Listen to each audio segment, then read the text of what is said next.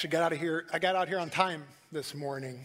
Um, yeah, some of you remember I was a little late last week. All I heard about from the, the staff was, you know, you're supposed to go out during the bumper. I heard that about 20 times this last week. But good morning, church. Hey, it's good to be here with you.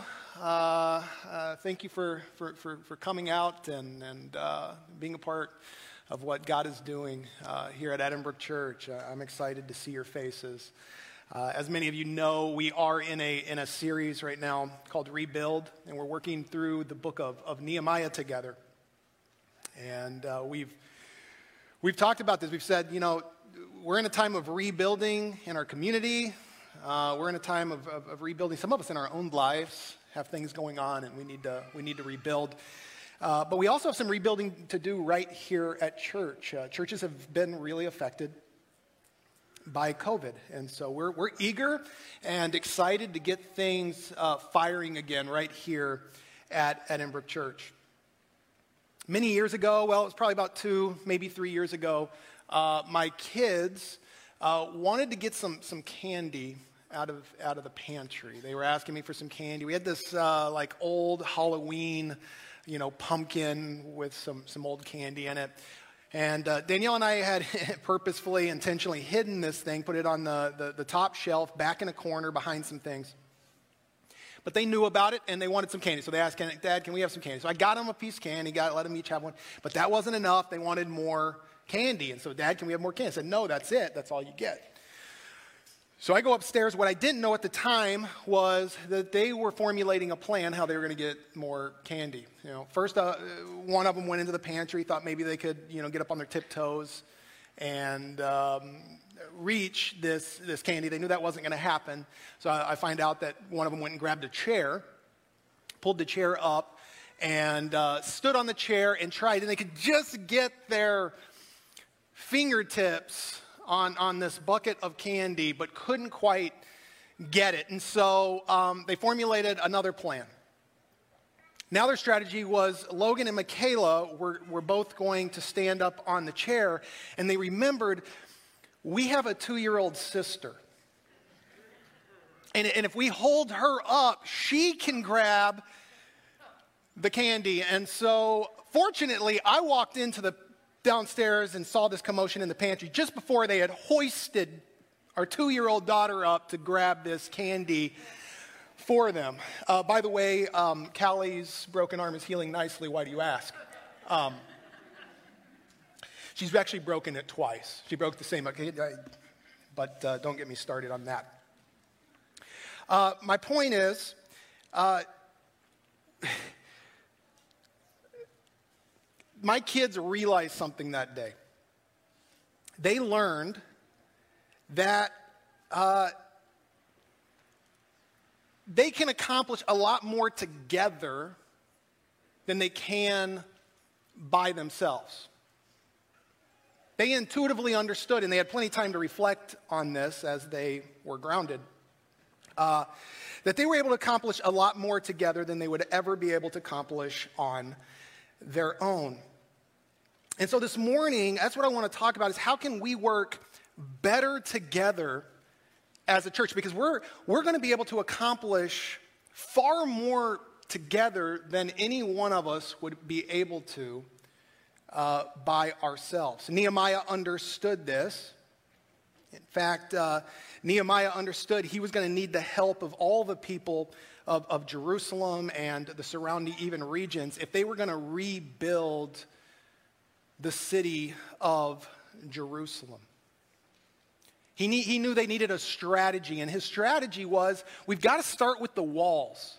They wanted to rebuild the entire city, but you got to start with the walls because if people can just keep coming in to your city and destroying the houses and the temple you're trying to rebuild, um, you're never going to get anywhere. So we got to start with our defenses. We got to build our walls. And he realized something else. We even, before we even start on the walls, we've got to rebuild our gates because the gates are the most important part of the wall. This is how people come in, this is how people exit. We need to be strategic where these gates are located. In fact, I think I have a graphic for you. You can see this is what the outline of the city of Jerusalem looked like in Nehemiah's day. Those gaps that you see, those are where the gates are. You can see some of these gates, like the water gate, the valley gate. You've got the old gate, fish gate. You've got these various gates. In fact, I have a picture as well of one of these. Uh, this is a modern day image that people can tour in Jerusalem of one of these gates.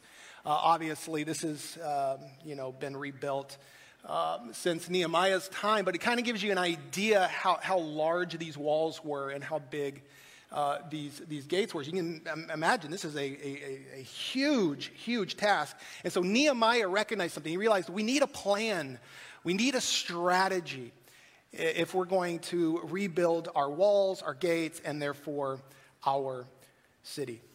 And so, just to start this morning, I want to talk about our plan as a church and, and, and kind of help us to understand what our gates are. And we've got four of them, four goals that we are shooting for this fall. Okay, here's the first one. We want to go to two services. Starting in October, first week of October, we are planning to go back to uh, our two service format. I challenged this last week. We want to see you guys. We want to see, you. and I'm talking to those of you who are watching online. We know that some of you just can't get to church right now. We know some of you, you have health issues or you're, you're with someone who has a health issue or some kind of job situation. But I do want to challenge you to be here if you can because it is so good to see you. It is so good to see your face. Uh, we love it when you are here. And here's my litmus test for you, okay? If you've gone to a restaurant where you walked four feet with your mask on and then sat down in your booth and took your mask off with the cook doing God knows what to your food. And a waiter or waitress bringing out your food, breathing. Uh, listen, you can come to church. That's my litmus test for it. If you've done that, I want to see you here. The other week, two weeks ago, I was standing out in the lobby and I don't know what these two gentlemen were talking about, but I saw someone reach over, uh, one of these gentlemen, and he put his hand on the other person's shoulder and he prayed for him. And so there was just this prayer. I don't know what they were praying about. I don't know what the conversation was. Uh, probably wasn't very COVID friendly with his hand. But listen, that's the kind of stuff that happens when we're here in community uh, to, together. That's the kind of stuff that is harder to do when we can only be online. Now, again, let me say, I want you to know if all you can do is watch online right now, we love you. We've actually invested in new equipment so that we can make the experience uh, as, as, as, you know, best quality as possible. Uh, for you and maybe your family. Uh, but I want you to just hear in my heart, we love seeing you. We love when you are here uh, at church. And so when we go to two services, I really want to challenge you to consider uh, coming back.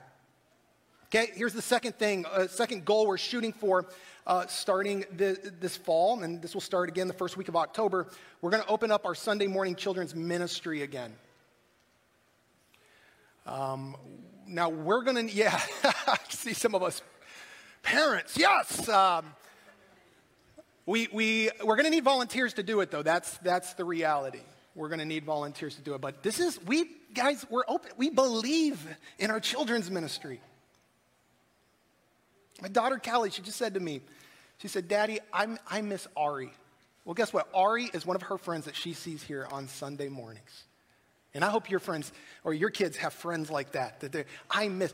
They need each other. It's not just us adults that need community right now. Our kids need to be here. They need to hear about Jesus. They need to be around their friends who love Jesus. I, I would say more so than ever before am I seeing a time where our children need one another and to be in the church. And so we are excited to be able to get this, uh, this, this ministry up and uh, running again. I'm skipping ahead a little bit here, but I came across this in, in Nehemiah 3.12, and I thought this was interesting.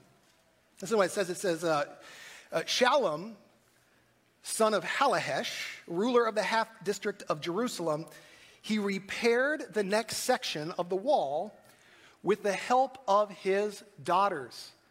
And I love that. What we see there is a family working together. And I want to say to some of you families who maybe you have teens or you have older kids, maybe you guys could consider working together as a family unit in our children's ministry.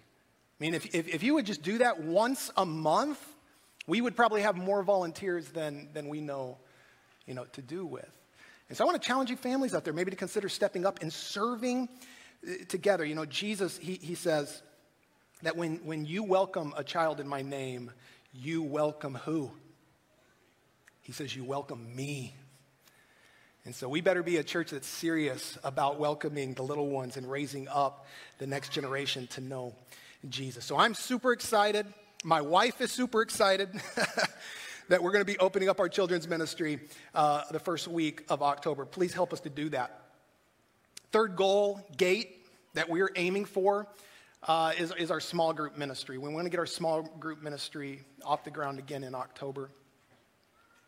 Again, if there was ever a time where we needed each other, if we needed community, uh, that time is now, I, I, believe. It's, it's great to be here on Sunday and to hear the vision and, and to be a part of what's happening in the church, but we also need to go deeper. And uh, you can dive deeper through a small group. So maybe some of you even f- feel it kind of you know, stirring up in your heart to start a small group. Uh, I want to encourage you in that. Our, our new philosophy in that is we would challenge you to go and find some people, find some friends that can help you uh, get that group off the ground. Because in the past, where we've just had someone say, Yeah, I'm interested in starting a group, and we kind of put out a sign up sheet, no one, you know, people are leery to sign up for a group where it's just like it's just going to be me and the leader. Okay? So if you're thinking about signing up or starting a group, kind of grab a core around you, then we can put that sign up out there. It's a lot easier than to get people to sign up. We encourage some of you, I think God's going to stir some of you to want to uh, start your own small group this fall. And you can talk to Pastor Josh about uh, how to do that. Last thing, though, it's kind of our last big goal. We want to commu- communicate better our fight for family ministry. I've, I've talked to people, some of you who have even been around for a while, and, and you've said to me, like, I've seen the logo and I've heard this expression, fight for family, but what is it? Well, it tells me we haven't done a very good job communicating our fight for family ministry. And just to back up, our fight for family ministry, it's an initiative we have to help families thrive by making Jesus Christ at the center of the home. Okay? We do that by strengthening marriages we partner with Family Life. We encourage you every year to go to the Weekend to Remember conference. Uh, Danielle and I have gone twice to that, and it's been fantastic. Every time we've gone, we encourage you to do that because that's one way we can strengthen our marriages. Uh, we, we do that by helping you, partnering with you to raise your, your kids. We're not going to raise your kids for you. We push back against that. You know, sometimes we have this mentality the church raises my kids for me. No, no, no, no. Mom and dad, we want you to be pastors, to see yourself as pastors in your own home. We will partner with you and come alongside of you to help you and be another voice in your child's life. That's why I love, um, you just heard earlier about uh, our prayer partners. Think about that, mom and dad. If you have a high schooler here at the church, there is going to be someone dedicated to praying for your child each and every day. Think about that. There might be something that would have happened in your child's life, but somebody was praying for them and it doesn't happen. Who knows what kind of fruit might be produced in your high schooler's life because somebody was praying for them? Who knows what kind of door of opportunity might open to them? Because somebody was praying for you. What I'm trying to help you understand is what a huge advantage you're giving your high schooler when you are a part of this Fight for Family initiative. That's what we want to be. We want to be a church that prays. It's not just biological family. We are a church family. We all have a part to play. Whether you have kids or you don't have kids, you can be a part of helping to raise up the next generation. And so I love our prayer partner milestone. We call these things milestones, these, these events that we, we see as a big deal in a family's life. You know, you have the, the, the Bible presentation coming up. The first graders and seventh graders, mom and dad go through a class and are equipped to understand the importance of the Bible and why the Bible matters. And then mom and dad write a note to their child that we hope that child will keep that Bible with that note in it for the rest of their, the rest of their life. What an important milestone in a child's life, seeing and experiencing the importance of Scripture in their life. You got, you got child dedication, where again, mom and dad go through a class and they're taught how to pray specifically for their children, prayers of power, where they can learn how to fight for their child's future. This is important stuff. This is imp- and this is why we're passionate about this here at Edinbrook Church. We want to help raise up the next generation to know God, and we want to help families to thrive by having Jesus Christ at the center of the home. And so we're, we're, these are kind of our four big things two services, Sunday morning children's ministry, back up and running, small groups running again, and we want to do a better job communicating our fight for family opportunities. The question for us is how are we going to achieve all this as a church, okay? And, uh, you know, as you look at Nehemiah 3, Nehemiah 3 is kind of a preacher's worst nightmare. Because you read it, it's all this list of names, and we see that they're, they're able to, to do some rebuilding. But as I study it, there are two big things that stood out to me in, in chapter 3 of Nehemiah. Two things. And here's the first one.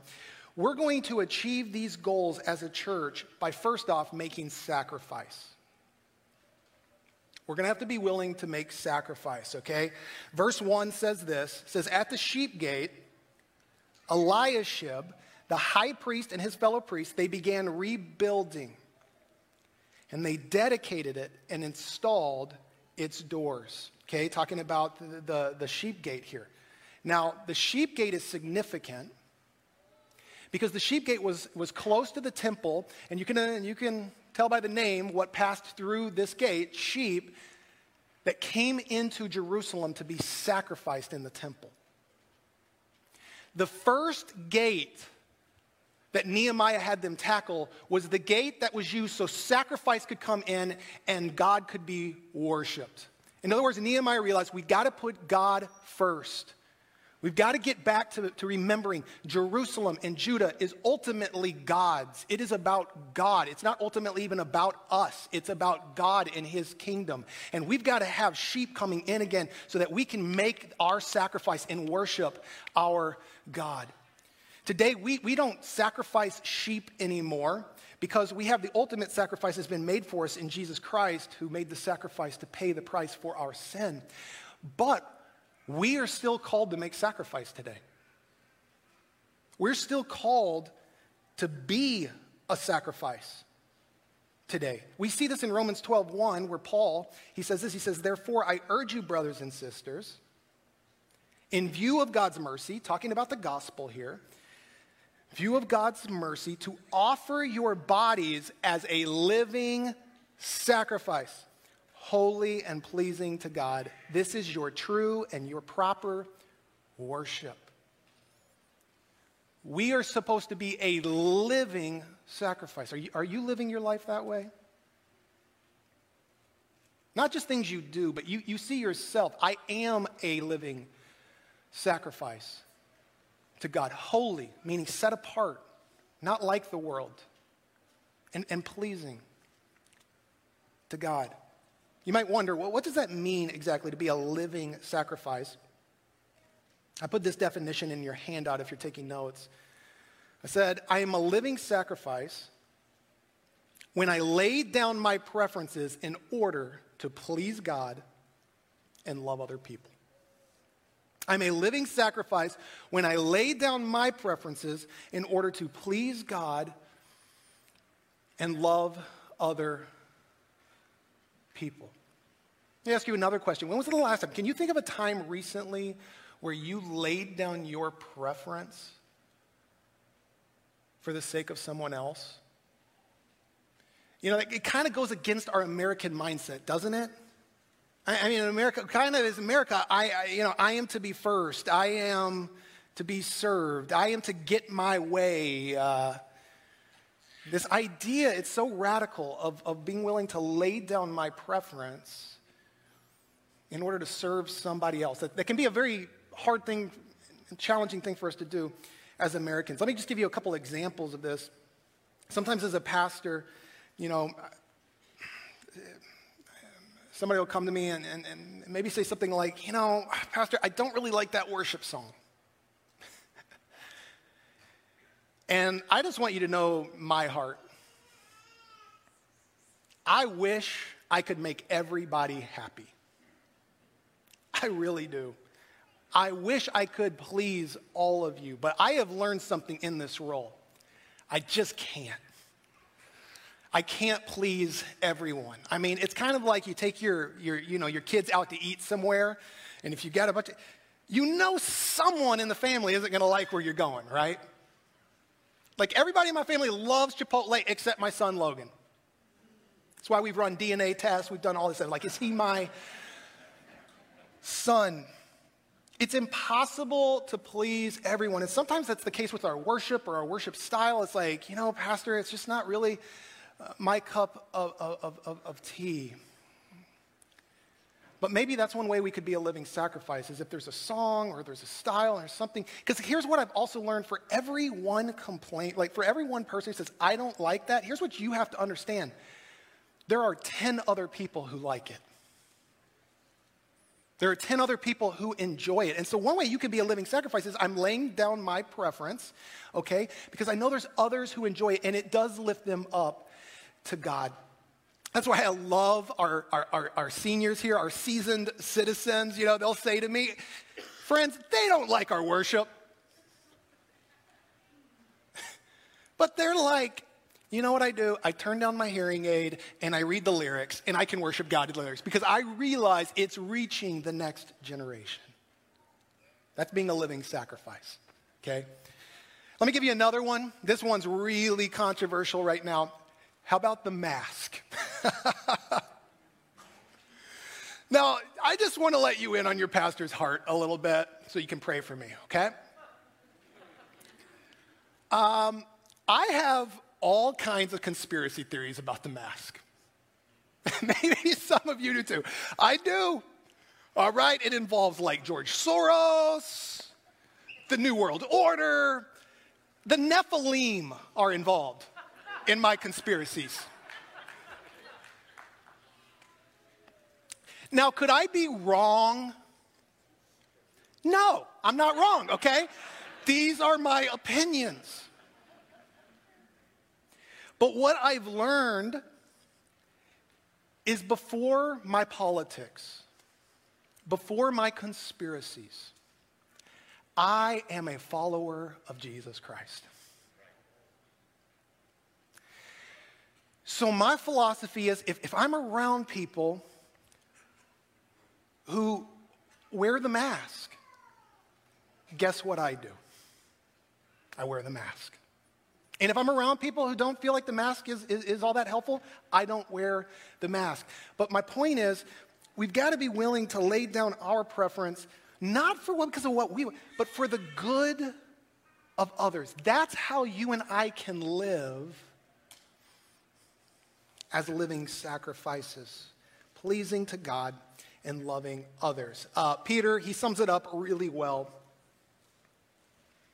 so he's summing up his own letter in 1 Peter. He says, Finally, all of you be like minded in the gospel.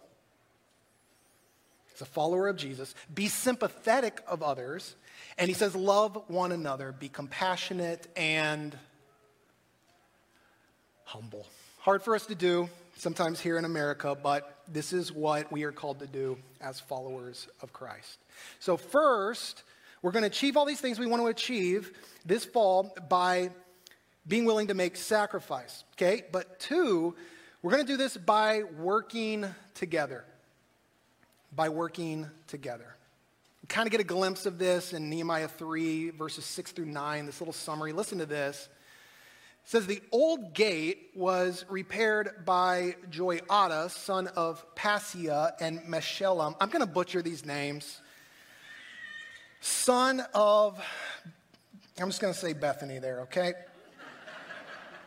Next to them, repairs were made by men from Gibeon and Mizpah, places under the authority of the governor of Trans Euphrates. Notice this different political system, different politics here. Okay? Uh, Uzziel, uh, son of Harhar, okay, uh, one of the goldsmiths repaired the next section, And Hananiah, one of the perfume makers, made repairs next to that. We got a goldsmith, we got a perfume maker. They restored Jerusalem as far as the broad wall. And then Ralph, son of Hur, uh, ruler of a half district of Jerusalem. So now we have a, a high ruler, repaired the next section. This is a very interesting passage because what we see happening is we see this diversity taking place in the rebuilding of the wall. They're diverse but they're unified. I mean, you got people of different political systems, you got people from different tribes and regions, different ethnicities. You've got people of different classes. You've got a, you've got a goldsmith, you've got a perfume maker, and then you've also got a, got a ruler. And yet they're all coming together to help rebuild, unified, working together. This got me thinking of um, something that, that Paul teaches us about the church and how we're supposed to be unified. Because sometimes we come to church and we have this expectation, like, you know, we, we, we have staff, we have pastors, and uh, they are the ones who are to do all the work. That's not what the Bible teaches, friends. That, that, is, not, that is not what it means to be a part of the body of Christ. Uh, listen to what Paul says in 1 Corinthians 12. He says, The body is a unit though it is composed of many parts, okay?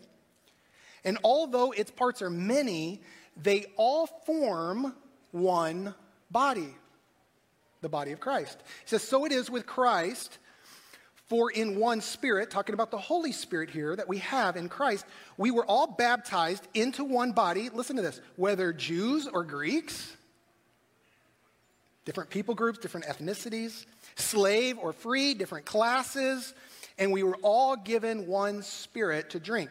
For the body does not consist of one part, but of many. If the foot should say, Because I am not a hand, I do not belong to the body, that would not make it any less a part of the body. Sometimes we do that, don't we?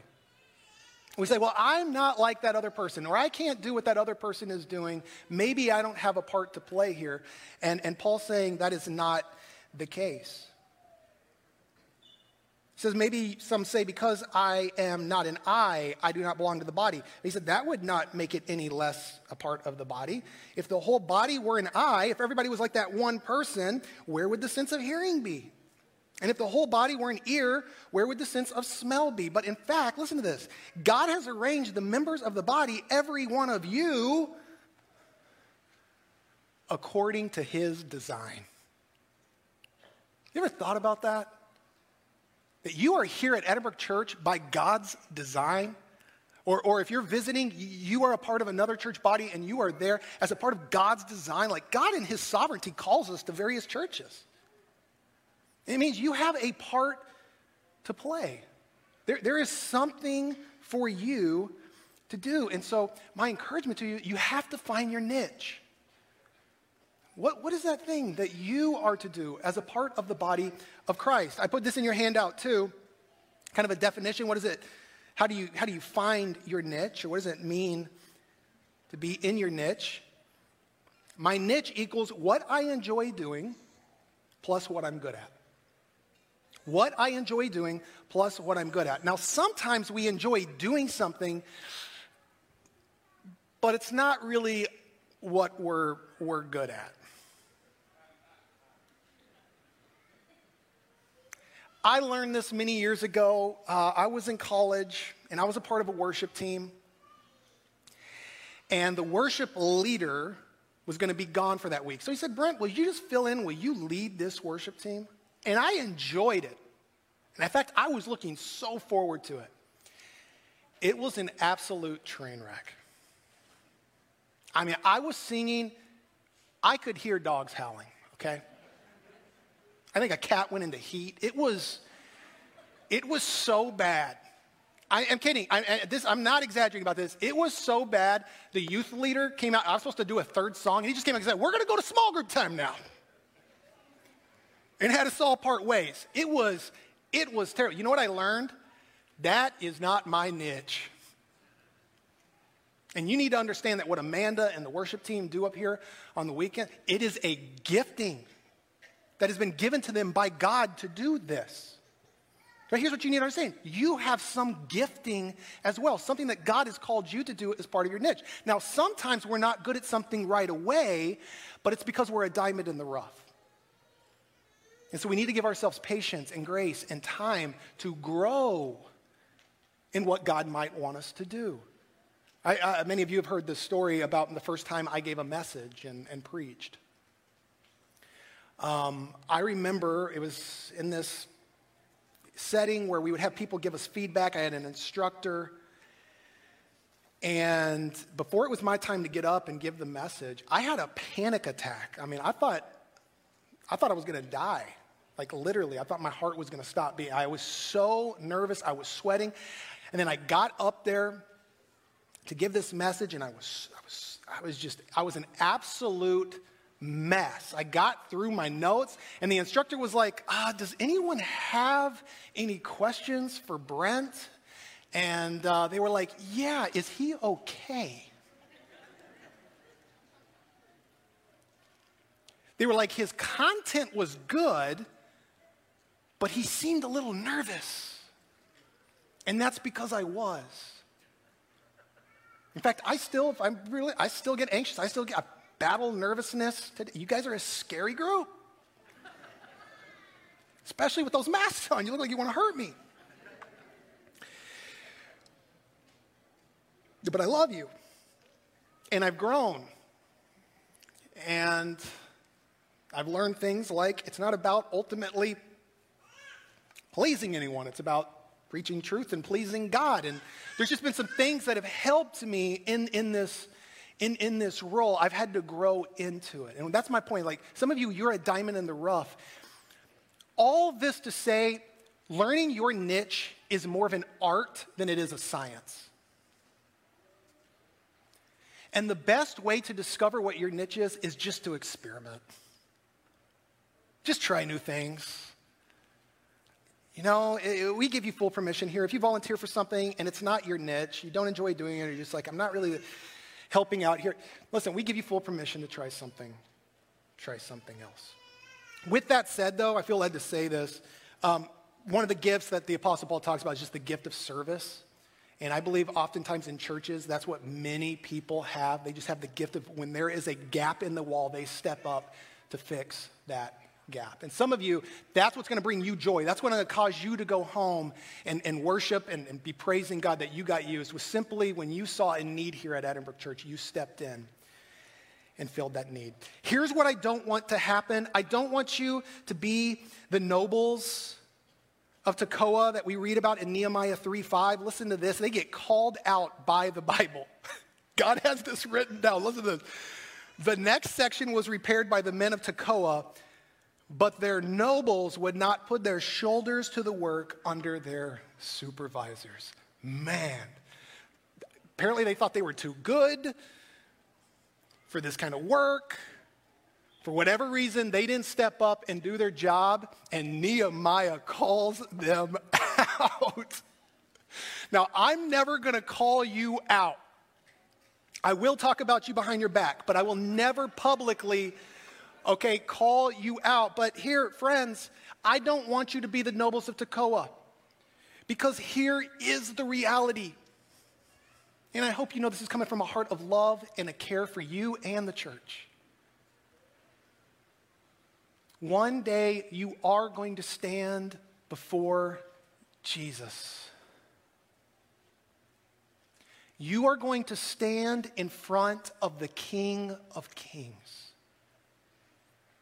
and the Lord of Lords. And you might get a little aggravated with me, challenging you to step up and be a part of this rebuilding process. But I promise those of you who take that step, say, Yeah, I'm going to volunteer, I'm going to do my part. Listen to me. On that day when you stand in front of Jesus, you are going to be so glad you had a pastor who challenged you rather than one who just let you slide by and be like the nobles of Tekoa. My goal for each and every one of you is to someday stand before Jesus and hear, Well done, good and faithful servant. I want that for each of you. Don't forget how much Jesus loves his church. And I'm going to end with this. Here's what I believe we need more of today in the church and right here at Edinbrook Church. We need more unity. I want to challenge us to be a church united, united around Jesus Christ, the perfect one who came into this world, who died on a cross for each and every one of our sins, who raised for us from the grave, and now is in heaven, empowering us, each and every one of us, to be a part of his body. I want us to be united around this Christ.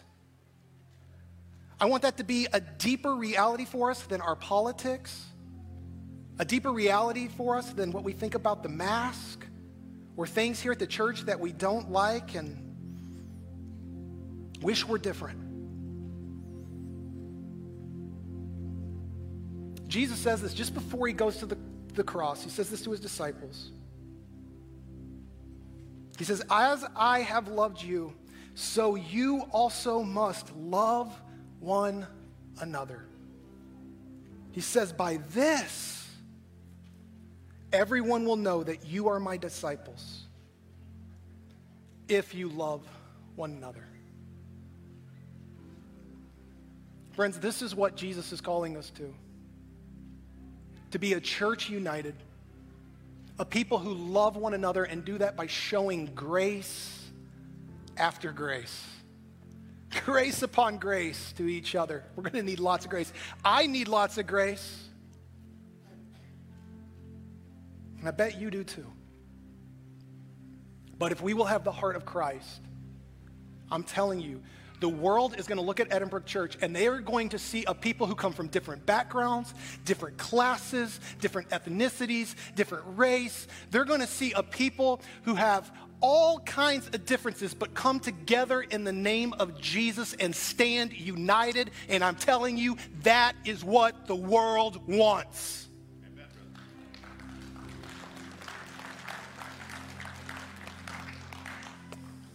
And in Christ, we can be that kind of church.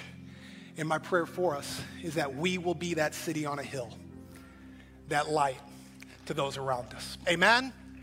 Amen. Heavenly Father, I thank you for how you're working here at Edinbrook Church. You have a mission. You want to see your kingdom advanced and enhanced here in our community and across the world. And so, Lord, I'm just going to pray and I'm just going to ask by your Spirit, uniting us as the body of Christ, that we would be that example to the world around us. Give us grace so that we can show grace to others.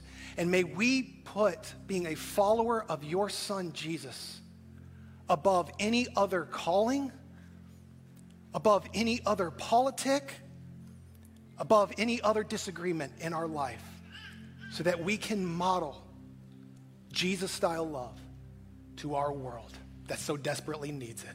Lord, we're going to ask you to do this work right here at Edinbrook Church and help us to accomplish these goals, to build these gates and these walls back up. And we trust by faith that you're going to do that this fall. We pray this in Jesus' name.